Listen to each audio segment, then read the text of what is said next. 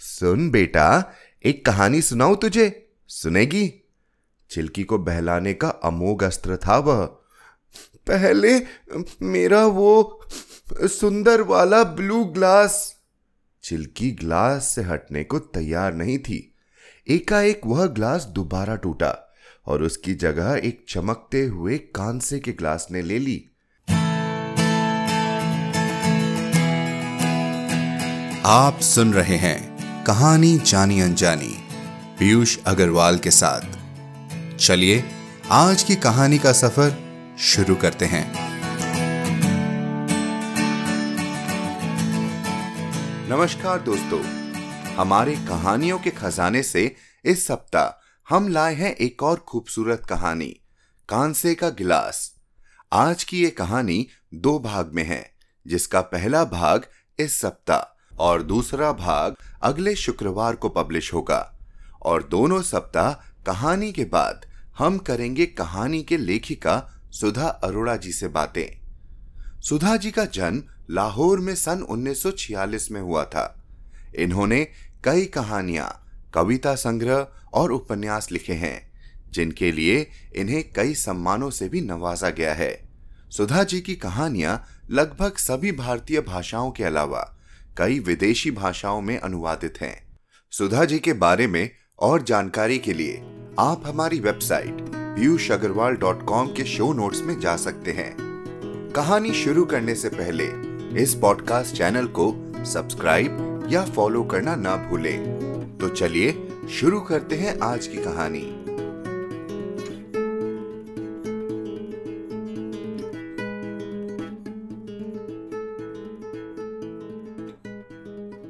कांसे का गिलास, सुधा अरोड़ा। बड़ा खूबसूरत ग्लास था वह रंग बिरंगे डिज़ाइन वाला प्लास्टिक का पारदर्शी गिलास, जिसकी दो तहों के बीच कैद नीले पानी में सुनहरे हरे फूल पत्ते और तैरती मछलियाँ थी। गिलास गिरने से तड़क गया था और उसके भीतर की सारी खूबसूरती ज़मीन पर बड़ी बेरहमी से बिखरी पड़ी थी। पूरे रसोई घर में फैली चमकीली पन्नियाँ और रंगीन पानी में तैरती प्लास्टिक की रंग बिरंगी मछलियाँ साफ़ की जा चुकी थी, पर वह थी कि बुक्का फाड़कर रोए जा रही थी। वह यानी चिल्की, छह साल की चिल्की, मेरी पोती। बस, अब चुप, बहुत हो गया। काफ़ी देर प्यार से समझा चुकने के बाद मैंने अपने स्वर में आए डांट डपट के भाव को बेरोक टोक उस तक पहुँचने दिया। पहले शोभा ताई को डांटो, उसने मेरा ग्लास क्यों तोड़ा? रसोई में काम करती शोभा तक ले चलने के लिए वह मेरे हाथ पकड़कर खींचने लगी। पहले तेरे पापा को न डांटू, जिसने इतना महँगा ग्लास तुझे ला कर दिया। मैंने उसके पापा और अपने बेटे निखिल के प्रति अपनी नाराज़गी जताई। उसकी रुलाई एकाएक और तेज होकर कानों को अखरने लगी। उफ! अब क्या हो गया? मेरा धीरज जवाब दे रहा था। पापा ने नहीं। वह सुबकने लगी, सुबकती रही, फिर धीरे से बोली, यह मम्मा ने ला कर दिया था। मम्मा यानी नेहा, मेरी बहू। मैं सकते में आ गई। वह जिसके नाम से हम सब अपना पल्ला बचाकर चलते थे जैसे वह अछूत हो। इसी तरह जब तब हमारे ठहरे हुए संसार को तहस नहस करने चली आती थी। नेहा को इस घर से गए एक साल होने को आया था, पर चिल्की उसे भूलती नहीं थी। कभी लाल हेयर क्लिप, कभी जयपुरी जूतियाँ, कभी टपरवेयर का टिफ़िन बॉक्स, कभी डोनाल्ड डक की मूट वाली छतरी, कभी बालों पर टंगा सनग्लास। चिल्की के सामने किसी ना किसी बहाने से उसकी प्यारी ममा आकर ठहर जाती। और हमारे हुश हुश करने के बावजूद ओझल होने का नाम नहीं लेती। अब चिल्की पर नाराज़ होना संभव नहीं था। उसका ध्यान ग्लास से हटाना अब दूसरे नंबर पर चला गया था। सुबकती हुई चिल्की को मैंने अपनी बाहों की ओट में ले लिया। चिल्की मेरे करीब सिमट आई और बड़ों की तरह रुलाई रोकने की कोशिश में उसकी हिचकियाँ तेज हो गई। सुन बेटा, एक कहानी सुनाऊं तुझे? सुनेगी? चिल्की को बहलाने का अमोघ अस्त्र था वह। पहले मेरा वो सुंदर वाला ब्लू ग्लास। चिल्की ग्लास से हटने को तैयार नहीं थी। एकाएक वह ग्लास दोबारा टूटा और उसकी जगह एक चमकते हुए कांसे के ग्लास ने ले ली। सकरी पैंदी और चौड़े मुँह वाला एक लंबा सा कांसे का ग्लास। ग्लास ना हो, फूलदान हो जैसे। अरे बेटा, गिलास की ही कहानी सुना रही हूँ तुझे। सुनेगी नहीं, रानी बेटी? बोलो। उसने जैसे मुझ पर एहसान किया, सिर हिलाकर हामी भर दी। तब मैं तेरी ही तरह छह साल की थी इतनी छोटी, चिल्की जैसी। झूठ। वह सिसकी तोड़ती बोली, आप इतने छोटे कैसे हो सकते हो? तो क्या मैं पचास साल की ही पैदा हुई थी इतनी बड़ी? अच्छा चल, मैं छह की नहीं, सोलह साल की थी। ठीक। मैं ठहाका मारकर हंस दी। मैं अपने बचपन में पहुँच गई, जहाँ निवाड़ वाली मंजियों, यानी खटिया, के बीच खड़िया से आँगन में इक्का दुक्का आंक कर मैं स्टापू टप्पे वाले खेल खेलती थी। मुझे हँसी आ गई।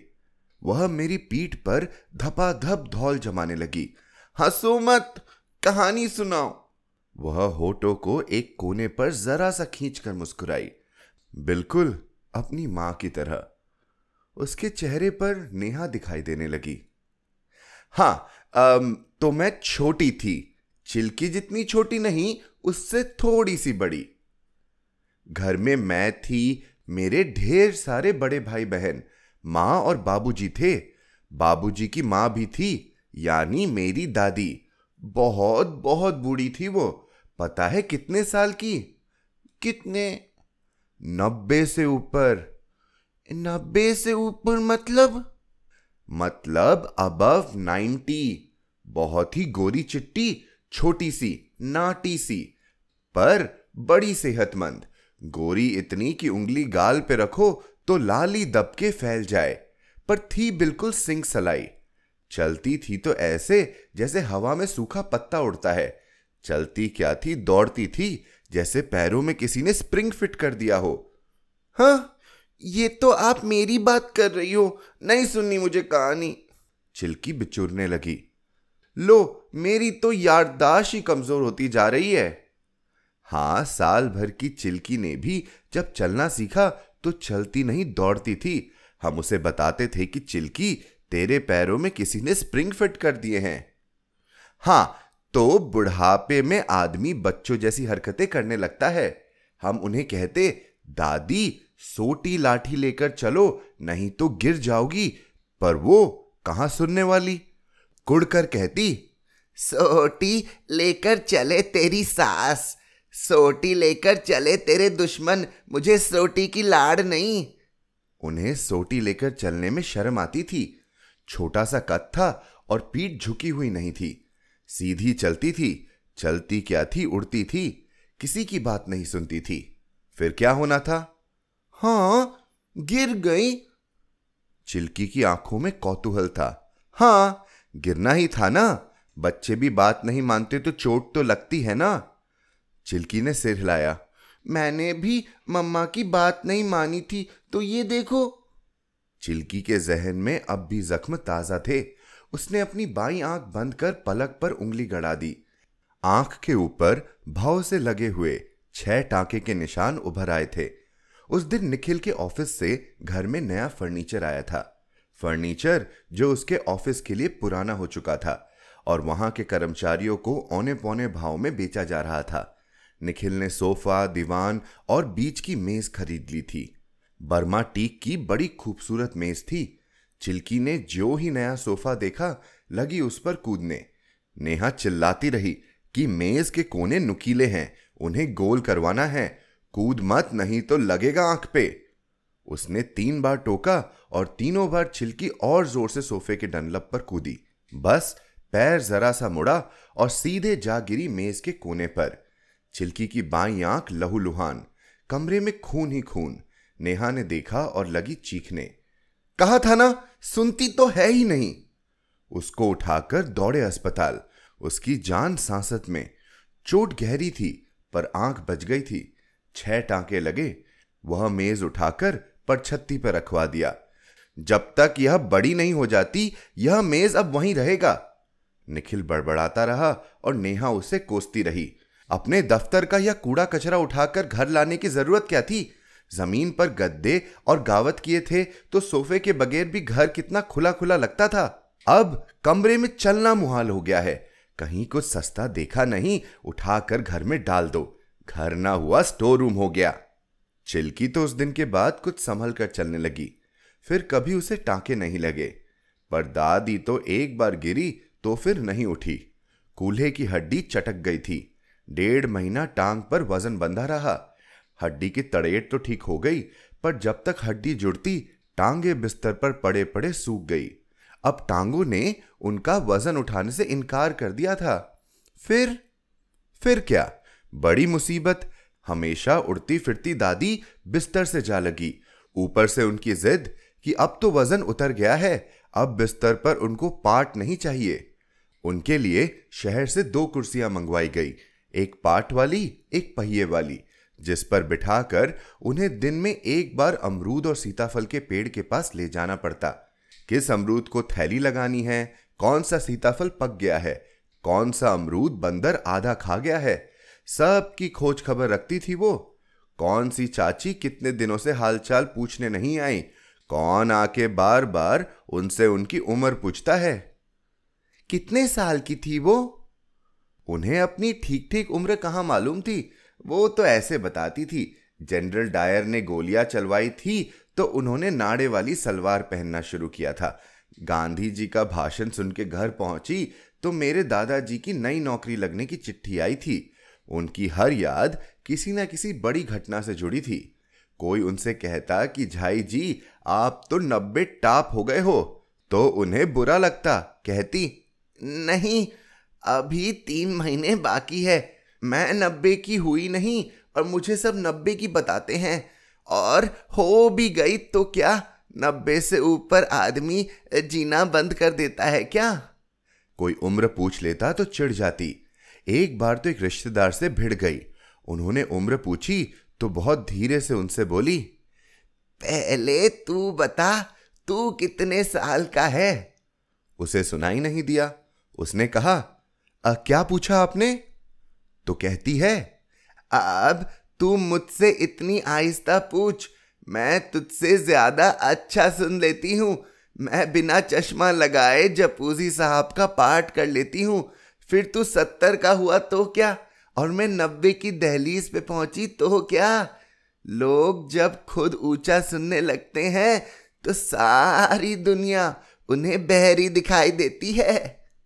चिल्की ने खिलखिल हंसना शुरू कर दिया।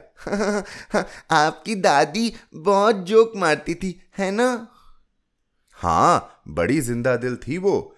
अपनी सेहत का बड़ा ख्याल रखती थी। शाम की चाय के साथ कुछ नमकीन खाती, जैसे चिवड़ा या निमकी या आगरे का दाल मोट। दाल मोट उनको बहुत पसंद था। तो क्या करती, हथेलियों पे जो चिकनाई लगी रह जाती है उसको सबकी नज़रें बचाकर हाथों और पैरों में रगड़ लेती। एक बार हम बच्चों ने उन्हें ऐसा करते देख लिया। अरे छी छी छी छी। हमने कहा, दादी, ये मिर्च मसाला तेल रगड़ते हो, गंदा नहीं लगता, जलन नहीं होती। उन्होंने हम बच्चों को पास बिठाया और बोली, अब कौन उठ के हाथ धोए? इस तरह एक पंथ दो काज हो जाते हैं। वो कैसे झाई जी? हम पूछते तो कहती, देखो, ये ये हमारे हाथों पैरों में रोए हैं ना, ये छोटे छोटे रोए, ये हमारे शरीर के दिए हैं, दीपक है। जैसे दियो को जलने के लिए तेल की ज़रूरत होती है ना, वैसे ही इन्हें जलाए रखने के लिए इनमें तेल डालना पड़ता है। तभी तो ये गर्म रहते हैं खुश हो जाते हैं। देखो, ये चहक गए ना? जब ये दिए बुझ जाते हैं तो शरीर ठंडा हो जाता है और बंदा सफ़र पे निकल जाता है। सफ़र पे, यानी उनका मतलब था, मर जाता है। हमने कहा, पर ये नमकीन तेल क्यों लगाते हो? नहाते समय तेल की मालिश किया करो। तो कहती थी वो तो मैं तेरी माँ से छुपा के करती हूँ। कड़वे तेल की शीशी रख छोड़ी है गुसल खाने में। माँ मना करती है क्या? हम पूछते तो कहती, अरे नहीं, मजाल उसकी कि मुझे मना करे। पर तेरी माँ ने देख लिया तो सोचेगी नहीं। बुढ़ी के पैर कबर में लटक रहे हैं और शरीर के मल्हार हो रहे हैं। कहकर अपनी ही बात पर खिलखिला कर हंसती। मम्मा भी मुझे हर संडे को तेल की मालिश करके नहलाती थी। मम्मा को तो मसाज वाली आंटी आके मसाज करती थी। मम्मा तो पूरी नंगू हो जाती थी। चिल्की फिर हंसने लगी। मैंने लंबी सांस भरी। इस लड़की ने कैसी याददाश्त पाई है? नहीं तो बच्चे कहाँ इतना याद रखते हैं? चार पाँच साल की उम्र होती क्या है? माँ की कितनी कितनी तस्वीरें इसके जहन में दर्ज हैं? एकाएक चिल्की का चेहरा बुझ गया। मम्मा अब कभी मिलने नहीं आएगी दादी? चिल्की का स्वर रुआसा हो आया। चिल्की को इतनी देर तक कहानी सुना सुनाकर फुसलाना बेकार गया था। आएगी क्यों नहीं? आएगी ना। कब? चिल्की की आँखों की नमी पर आँखें टिका पाना मुश्किल था। अब तो फ़ोन भी नहीं करती। पहले कर लिया करती थी दस पंद्रह दिन में एक बार। उस दिन निखिल ने ही डांट दिया। क्यों फ़ोन करती हो बार बार उसे इस तरह परेशान करने से फ़ायदा? अगर बेटी के लिए तुम्हारे मन में जरा भी माया ममता बची रह गई है तो वह तुम्हें भूल सके, इसमें हमारी मदद करो।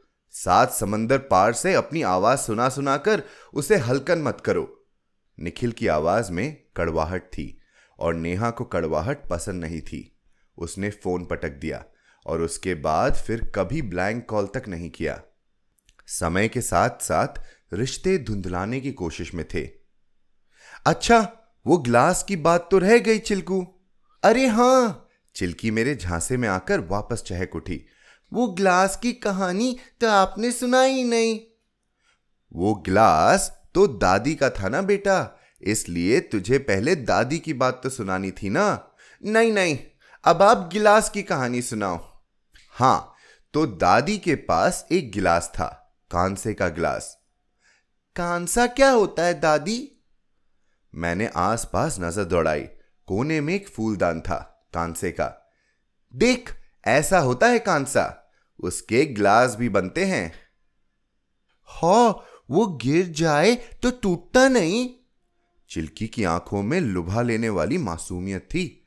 कांसा बहुत नाजुक होता है, उसे फूल भी कहते हैं। ज़ोर से गिरे तो टूट भी जाता है, पर दादी का गिलास बड़ा मज़बूत था। खास तरह की बनावट थी उसमें। गिरे तो भी टूटता नहीं था। रिश्तों को इस तरह मत तोड़ो नेहा। कैरियर बनाने के लिए और बहुत सारे मौके आएँगे। निखिल नहीं चाहता तो मत जाओ। साम, दाम, दंड, भेद, हर तरह से उसे समझाने की कोशिश की थी मैंने। कम से कम चिल्की के बारे में सोचो। वह माँ के बगैर रह पाएगी? क्यों? बाप के बगैर नहीं रहती क्या? जब निखिल शिप पर चले जाते हैं छह छह महीने नहीं लौटते। नेहा भड़क गई थी। इस तरह के मौके बार बार नहीं आते, लेकिन आप लोग है कि मेरा साथ देना ही नहीं चाहते। बीस एक दिन बेहद तनाव से गुजरे। बाद में निखिल ने हमें बीच में बोलने से टोक दिया। पता चला, कैरियर और जॉब का तो बहाना था। इसकी तह में नेहा और निखिल की आपसी अनबन थी। जिस दिन नेहा को जाना था, वह चिल्की से मिलने आई थी। एक बार उसे भीगी आँखों से प्यार किया। फिर चिल्की को गोद से उतारकर ऐसे एहतियत से रखा जैसे कोई हैंडल विथ केयर सामान ज़मीन पर रखता है। बच्चों की छठी इंद्रियाँ बहुत तेज होती है। गोद से उतरते ही चिल्की ने सिस्कियाँ ले लेकर रोना शुरू कर दिया था और नेहा ने उसे दोबारा भींच लिया था। माँ के आलिंगन की गर्माहट से चिल्की पिघल गई थी। कभी गलती से भी नेहा के नाम के साथ निखिल कोई विशेषण जोड़ देता तो चिल्की फ़ौरन टोक देती, मेरी मम्मा को ऐसा मत बोलो। मम्मा अच्छी है। अच्छी को वह ज़ोर देकर बोलती, सहसा चिल्की मुझे ज़मीन पर लौटा लाई। दादी, ये तो हमारे घर से आया है ना? क्या क्या आया है तेरे घर से? ये ये ये।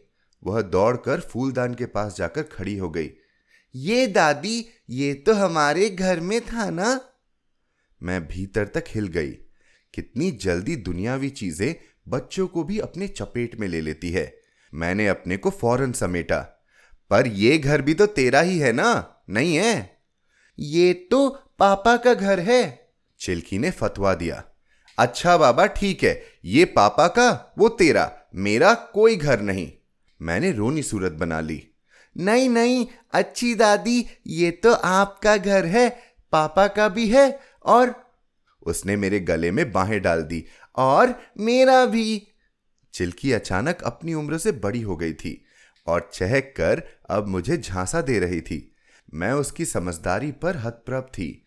यह बच्चों की नई पीढ़ी है। हमारे समय से कितनी अलग, व्यवहारिक और डिप्लोमेटिक नेहा के जाने के बाद तीन चार महीने घर वही बना रहा था। चिल्की को वही घर अच्छा लगता था, क्योंकि वहाँ से उसका स्कूल नज़दीक था और जब तब उसकी सहेलियाँ खेलने आ जाती थी पर मेरे लिए दो दो घरों को चलाना बहुत मुश्किल था और जिस तरह नेहा छोड़कर गई थी, उसके हृदय परिवर्तन की गुंजाइश बहुत कम थी। देर सबेर उस घर को समेटना ही था। निखिल को फिर लंबे दौरे पर जाना था, इसलिए हमने उस घर को समेटने का फैसला लिया। चिल्की को उस घर से आने के लिए राज़ी करना टेढ़ा काम था। उसका कमरा हमने वैसा का वैसा ही शिफ्ट कर दिया। घर में हु बहू तैयार कर दिया था, पर चिल्की थी कि न अपना घर भूलती थी, न कमरा और न उसे जिसने कमरा बड़े मन से बनाया था। पर दादी का भी एक घर था, ठीक।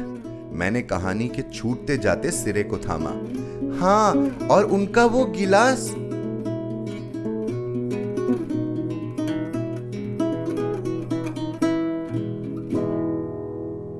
यहाँ कहानी का पहला भाग समाप्त हुआ। तो क्या है दादी के दादी के कांसे की ग्लास की कहानी? क्या चिल्की का ध्यान बटा पाएगी उसकी दादी? ऐसे कई सवाल आपके मन में अभी आ रहे होंगे। अगर आपको आगे की कहानी सुननी है और आप अगले शुक्रवार का इंतज़ार नहीं करना चाहते तो हमें लिखिए hello at the rate Piyush Agarwal dot com पर। और हम आपके साथ एक स्पेशल लिंक शेयर करेंगे बाकी की कहानी सुनने के लिए। तो आपको अभी तक की कहानी कैसी लगी? सुनकर मज़ा आया होगा एक अलग समय में पहुँच गए होंगे आप। भाई उस समय से बाहर निकलिए क्योंकि अभी हमारे साथ जुड़ी हैं सुधा अरोड़ा जी। सुधा जी बहुत बहुत वेलकम है आपका कहानी जानी अनजानी के सफ़र में। बहुत बहुत शुक्रिया पीयूष। तो सबसे पहला सवाल और मैं शायद आप पे सवालों की झड़ी बरसाने वाला हूँ लेकिन सबसे पहला सवाल मैं यही पूछूँगा कि इस कहानी में इतने जनरेशन हैं आ, मतलब कि कहते हैं तीन पीढ़ी की कहानी है ये तीन नहीं ये लगभग आपकी छह से नौ पीढ़ियों की कहानी है। नहीं छह पीढ़ी है हाँ, तो हाँ। ऐसा क्यों? ऐसा आपने क्यों चुना? नहीं देखिए पीढ़ियाँ तो बदलती रहती हैं लेकिन जो संबंध है वो जो एक स्त्रियों का स्त्रियों से चलता आ रहा है मेरी माँ का अपनी माँ से उसकी हम्म। माँ का उनसे इस पर मैंने कविता भी एक लिखी है।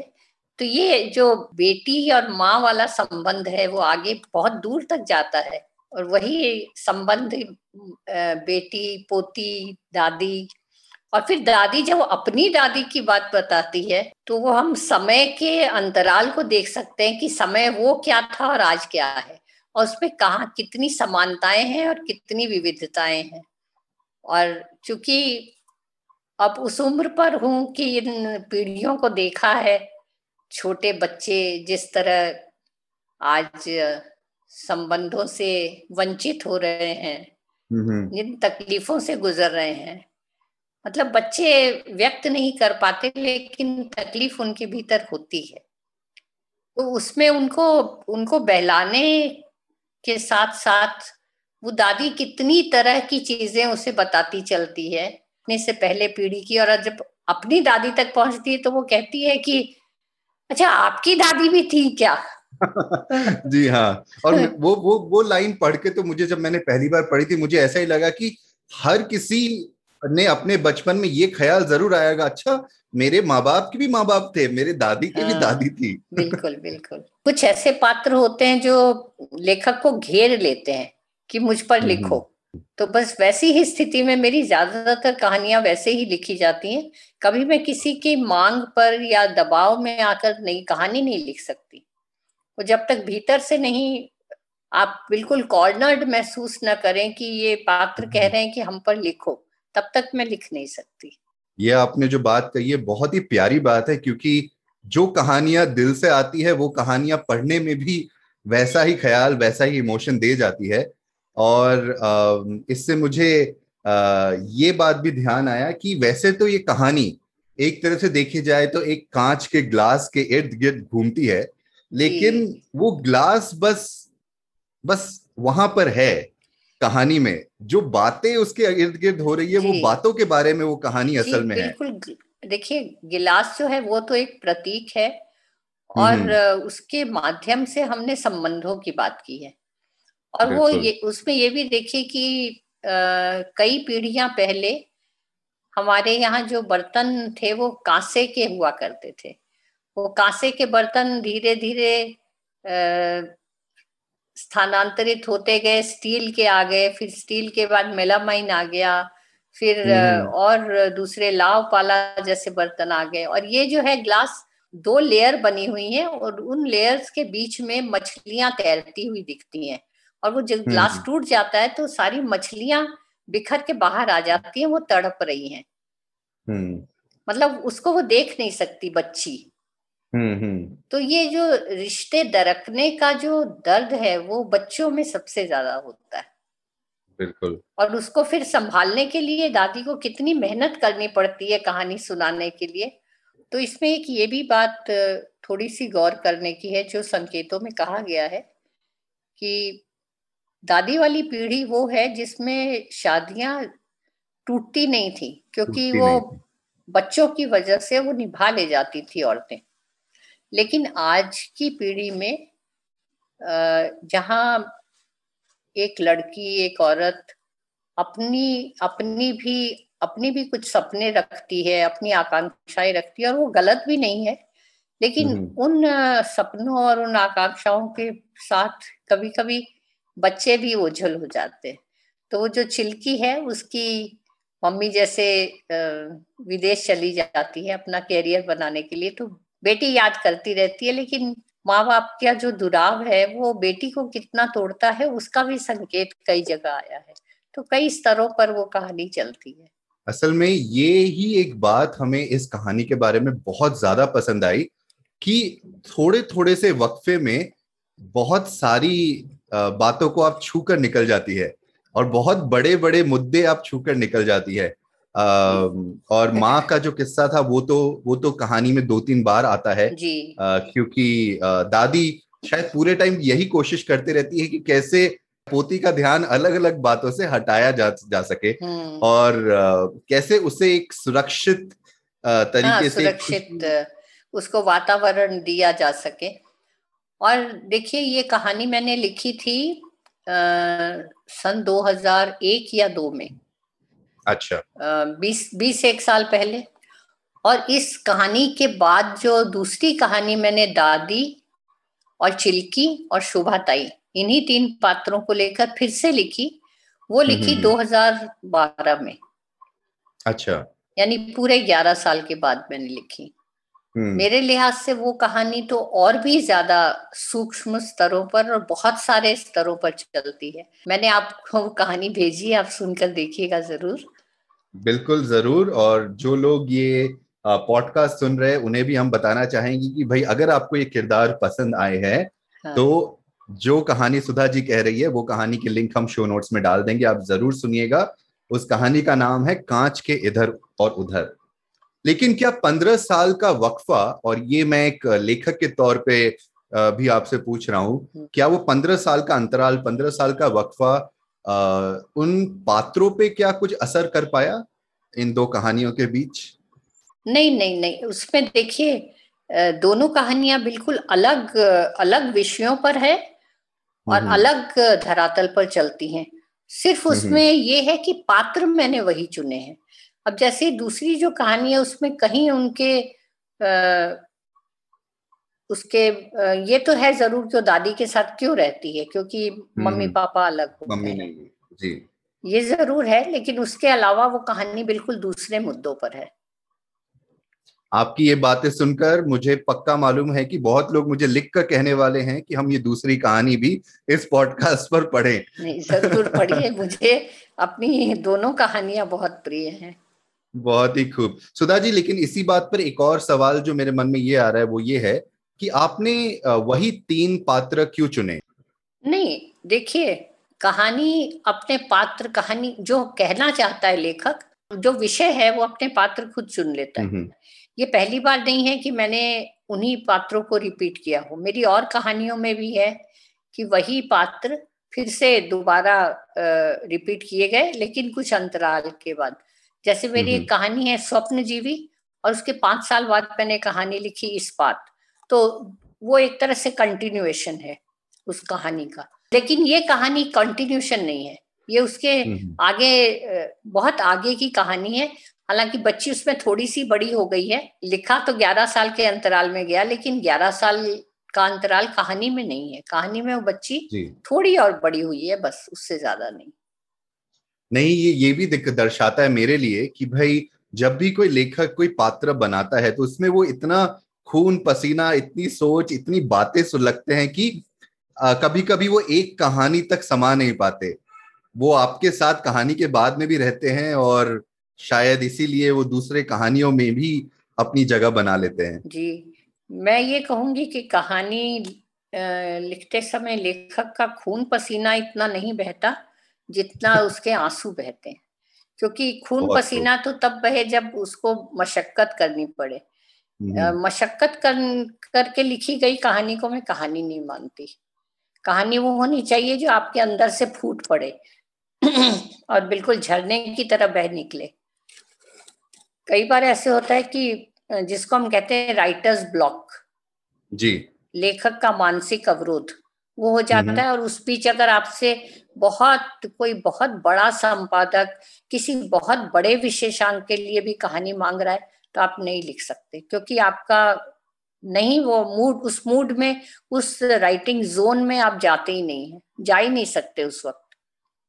तो ये कहानियाँ खून पसीने से नहीं लिखी जाती ये आंसुओं से लिखी जाती है, अपने मन की तकलीफ़ से लिखी जाती है, दूसरे की तकलीफ़ को जब हम आत्मसात करते हैं, उससे लिखी जाती है।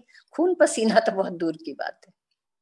कितनी खूबसूरती और आसानी से सुधा जी ने इतनी गहरी बात कह दी। सुधा जी से और बातें हम अगले शुक्रवार भी करेंगे, कहानी के दूसरे भाग के साथ। तो बने रहिए हमारे यानी कहानी जानी अनजानी के साथ। आप जिस भी ऐप पर यह पॉडकास्ट सुन रहे हैं, हमें सब्सक्राइब या फॉलो करना ना भूलें। हर शुक्रवार आप तक नई कहानियाँ लाने का श्रेय मैं अपनी टीम को देना चाहूँगा। आज के एपिसोड की प्रोड्यूसर हैं देवांशी बत्रा। आप सुन रहे थे कहानी जानी अनजानी पीयूष अग्रवाल के साथ, जो कि इंडी पॉडकास्टर की एक पेशकश है। तो हम आपसे मिलते रहेंगे हर शुक्रवार। तब तक के लिए अपना ध्यान रखिए, स्वस्थ रहिए और मुस्कुराते रहिए।